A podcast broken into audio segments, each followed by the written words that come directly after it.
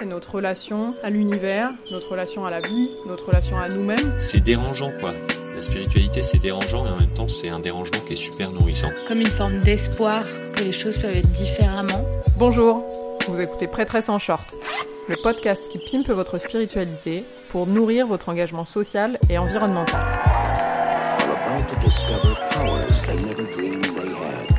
Politique et spiritualité c'est comme tomate mozza. Faut absolument des deux pour qu'il y ait un truc qui marche. Je suis Claire Garin et dans ce deuxième épisode, je vais parler de la façon dont le capitalisme vit en nous et pas seulement à l'extérieur de nous, et de l'importance de faire un travail de déconstruction interne très profond pour lutter contre les systèmes d'oppression. En 2015, j'étais éducatrice spécialisée. J'étais responsable d'une petite maison où vivaient 25 personnes dans une grande précarité et avec des problèmes de santé mentale. Toute seule ou presque. Inutile de dire que j'étais épuisée. Il y avait tout le temps des urgences, des trucs énormes à gérer, je courais partout. J'avais l'impression d'être prise dans une roue géante où jamais je ne pouvais m'arrêter ou reprendre ma respiration. Genre euh, hamster sous cocaïne. Je rentrais chez moi un soir sur trois en pleurant, l'horreur. Parallèlement, j'étais vue comme Mère Teresa par le reste du monde. Tout le monde me plaignait, tout le monde avait de la compassion, personne ne doutait de ma valeur dans ce monde. L'ampleur de ma fatigue était le marqueur indiscutable de ma dévotion. C'était le signe que j'avais le droit à la compassion et à l'intérêt des autres. Et puis j'ai lâché l'affaire. J'ai changé de carrière. J'ai eu envie de prendre soin des autres d'une manière qui ne m'épuiserait pas autant. Je suis devenue entrepreneur. J'ai commencé à travailler dans le domaine spirituel et dans le développement personnel. Plus d'urgence, plus besoin de courir. J'organisais moi-même mon emploi du temps. Le contexte aurait dû être parfait pour finalement prendre soin de moi et être reposé. Et c'est là que j'ai découvert qu'il ne s'agissait pas de changer de contexte, pour changer des habitudes profondément ancrées. Je me suis mise à fond dans ce nouveau chemin, tellement à fond qu'au bout de deux ans, j'étais en burn-out entrepreneurial. Et ce n'était plus le contexte extérieur qui me poussait à en faire plus. C'était mes propres démons internes. Mes insécurités financières, mon désir de prouver que j'en faisais suffisamment, la honte d'avoir l'air paresseuse, l'envie d'être cet entrepreneur à succès, un attachement à l'image de celle qui travaille dur, et la croyance ferme que ma valeur dépendait uniquement de ce que je produisais. Le hamster sous cocaïne est revenu. Sauf que cette fois j'ai compris qu'il ne s'agissait pas uniquement de changer le contexte extérieur, mais que la bataille se situait aussi et surtout à l'intérieur de moi. Tant que je n'aurais pas fait un travail de fond sur ces points, je n'arriverai pas vraiment à accéder au repos. Alors voilà, une lutte politique qui n'est pas ancrée dans des individus souverains. C'est une lutte qui risque de nourrir malgré elle les systèmes d'oppression. Ce dont je parle ici, c'est le concept d'oppression internalisée. Les oppressions internalisées, c'est la manière dont on porte et on perpétue certains systèmes d'oppression malgré nous, parce qu'ils sont ancrés à l'intérieur de nous tellement profondément qu'on n'en a pas conscience. Ça vaut pour tous les systèmes d'oppression. Le capitalisme, le colonialisme, le sexisme, la grossophobie, le validisme, il s'agit de toutes les façons dont on perpétue certaines oppressions sans s'en rendre compte, et alors même qu'on de s'en abstraire par des comportements, des petites phrases, des automatismes. Pour moi, c'est une des façons très profondes dont le capitalisme est clairement infusé en nous.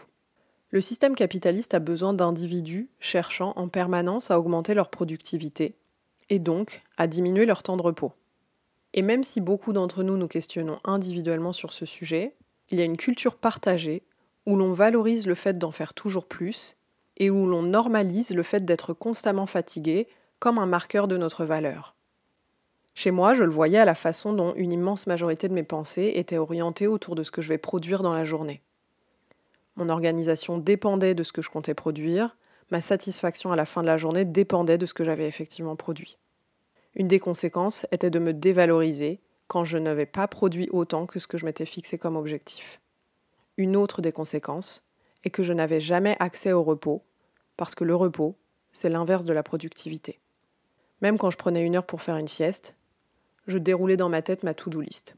Je me préparais à une conversation à venir, je réfléchissais à un atelier, et je parle au passé, mais honnêtement, c'est toujours une exploration continue, et c'est pas franchement facile. J'ai découvert que se reposer, ça demande en fait de faire des deuils. Les deuils de toutes ces choses qu'on ne fera pas. Ça demande de dire non, même quand il reste de l'espace vide, même quand ça semble vraiment important. Ça demande de faire face à ses insécurités financières, émotionnelles, Je suis entrepreneur et même si ce n'est pas une équation toujours vraie, c'est facile de penser que si je fais plus de choses, je gagnerai plus d'argent. Ça demande de trouver du confort avec le vide. Ça demande de nourrir d'autres espaces de ma vie où je suis peut-être moins valorisé que dans mon travail, ou que je peux moins contrôler, et ça me demande de relâcher l'image d'être une personne qui en ferait beaucoup. En anglais, ça s'appelle la grind culture ou hustle culture. C'est une culture où il faut remplir tout son temps. Pas seulement avec le travail, mais avec toutes sortes d'activités. Il faut être sur tous les fronts, dans sa famille, avec ses amis, dans ses projets. La conséquence de la grind culture est de valoriser, voire célébrer celles et ceux qui en font des tonnes, et de se moquer ou d'être suspicieux de celles et ceux qui laissent du vide dans leur vie. C'est par exemple quand on moque un ami qui est parti du travail à 17h en lui disant Bah dis donc, euh, t'as pris ta journée Ou quand on nomme à une personne absente à plusieurs reprises ah bah t'es tout le temps en vacances toi, hein C'est la façon dont on va nommer toutes les façons dont on s'est épuisé. Là j'ai travaillé tous les soirs jusqu'à 22h, euh, ce week-end je vais aider des amis à déménager, après j'ai un concert et puis je vais dans ma famille. Et c'est aussi la façon dont on va célébrer et amener de la compassion à celles et ceux qui en font beaucoup. T'as vu, c'est vraiment une bosseuse, Irène, elle travaille sans relâche. On n'entend jamais T'as vu, elle doit être vraiment mal organisée, Irène, elle finit toujours à 22h. Ou Oh là là, tu prends encore une semaine de congé, c'est vraiment génial. Et donc malgré nous, quand on valorise ce collègue qui termine à 22h le vendredi soir, on valorise un système capitaliste. L'oppression internalisée, c'est ça, et plein d'autres choses encore. Et ça, ça demande une déconstruction très profonde. Et aussi une déconstruction très complexe, parce qu'il est fort probable que le reste de la société n'aille pas au même rythme que nous. Il est possible de ressentir beaucoup de solitude quand on lutte contre des systèmes et que notre entourage, qui lutte peut-être également, considère que ce qu'on fait, c'est du bullshit. Où est le lien avec la spiritualité, vous allez me dire? J'y viens.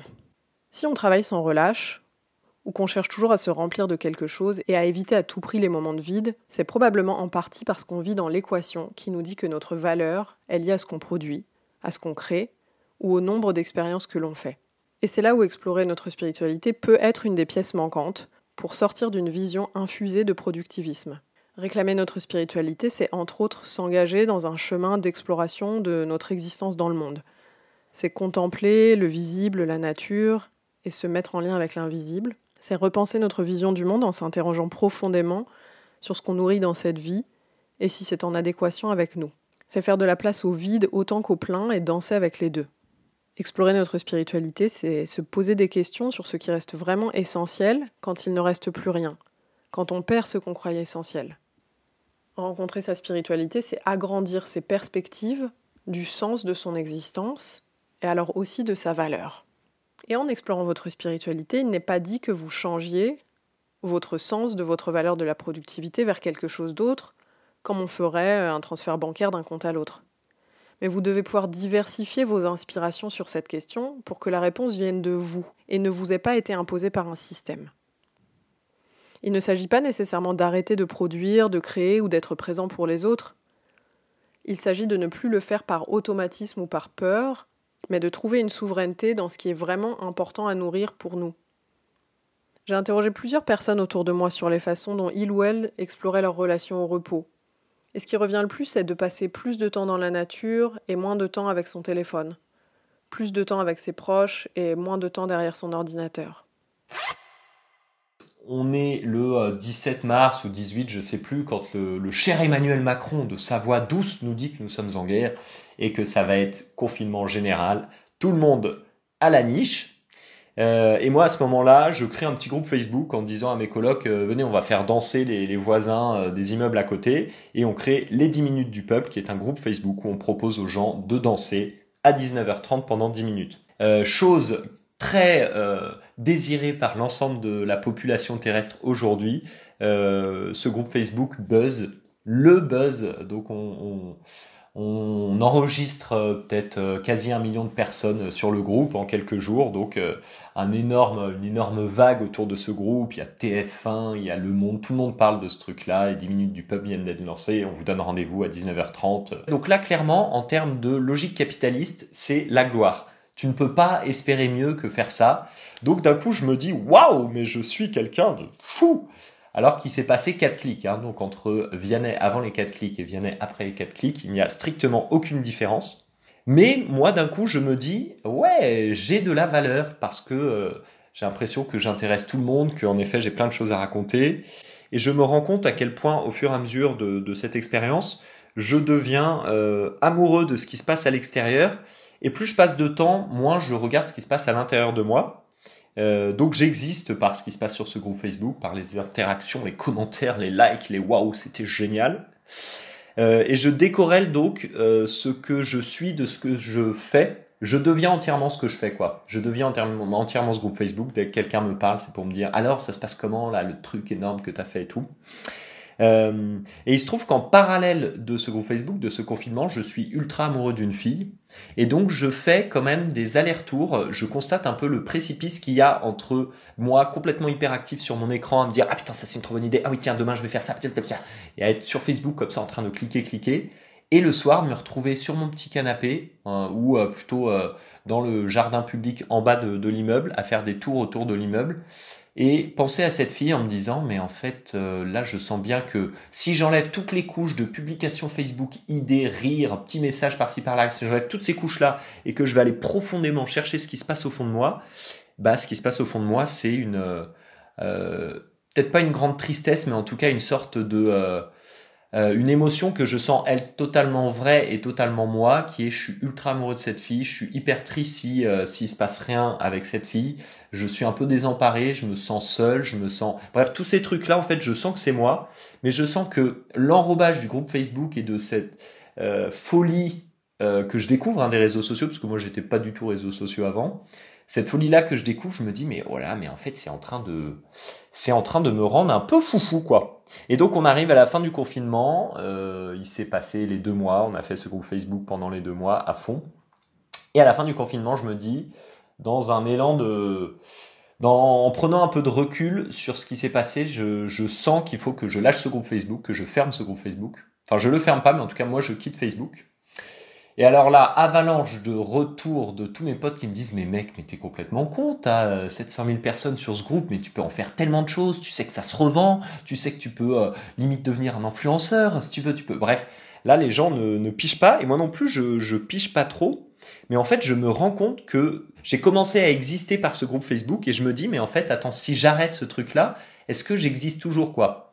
J'exagère un peu le trait, mais en gros l'idée c'est ça quoi. Donc il y a tous ces conseils des gens, et finalement, ces conseils, c'est pas forcément le plus dur parce que je sens que ces gens sont dans cette même logique que moi, qui est complètement naturelle de t'es sur un réseau social. Le but du réseau social, c'est que les gens t'aiment par leur clic. Là, j'ai atteint le nirvana de l'amour des gens euh, euh, digital.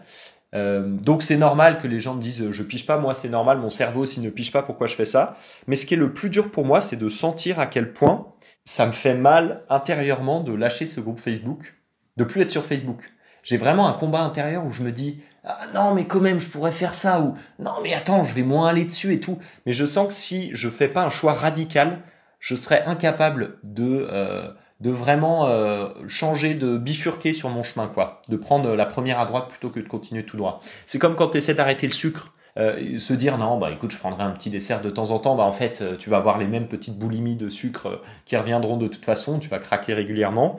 Bon bah moi là je me dis si je veux vraiment me rendre compte de ce qui s'est passé prendre du recul et revenir à ce que je suis vraiment et pas sur mon petit profil Facebook je suis obligé de, de couper net quoi. C'est un exercice pour moi qui en gros suit un jeune lambda de 30 ans en France. Un gros exercice de rééducation, de me dire quand j'ai un élan, quand j'ai un truc qui vient de moi, il faut pas que ça se cristallise sur une proposition de ce monde capitaliste. Puisque j'ai envie de changer ce monde, puisque je suis euh, euh, en désaccord avec énormément de choses qui se passent, puisque dès qu'on te propose de faire quelque chose, en gros, tu flingues les ressources planétaires ou tu te flingues toi-même, je me dis comment est-ce que je trouve de nouveaux exutoires qui soient des exutoires qui soient en accord avec ce que je suis moi et ce que je suis moi au sein de euh, de ce milieu de vie naturel que j'ai envie moi de préserver à tout prix.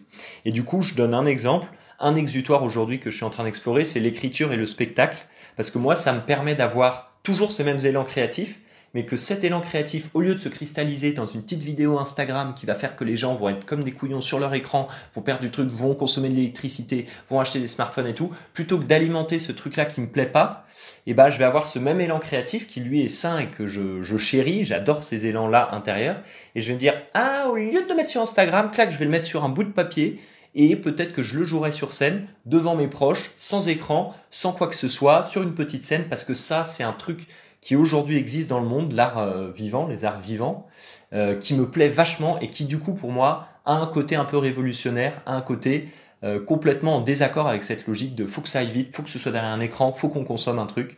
Non, là t'es sur une petite chaise face à quelqu'un qui est en train de gesticuler, qui te fait rire ou qui te fait pleurer, et ça te remet dans quelque chose de réel et moi, c'est vraiment ce principe de réalité, ce principe de l'altérité, d'être face à une autre personne, ce principe de simplicité que j'ai envie de retrouver euh, au fur et à mesure. Quoi. Ce que décrit Vianney, c'est la façon dont il aurait pu être colonisé par la définition du succès vendue par le système au pouvoir, mais dont il a à la place trouvé le courage de regarder à l'intérieur pour s'assurer qu'il avance à partir de ce qu'il souhaite vraiment nourrir. Et de mon côté, une des façons dont j'ai relâché cette injonction de production est dans ce podcast. L'épisode que vous écoutez est le second et est produit un an après le premier.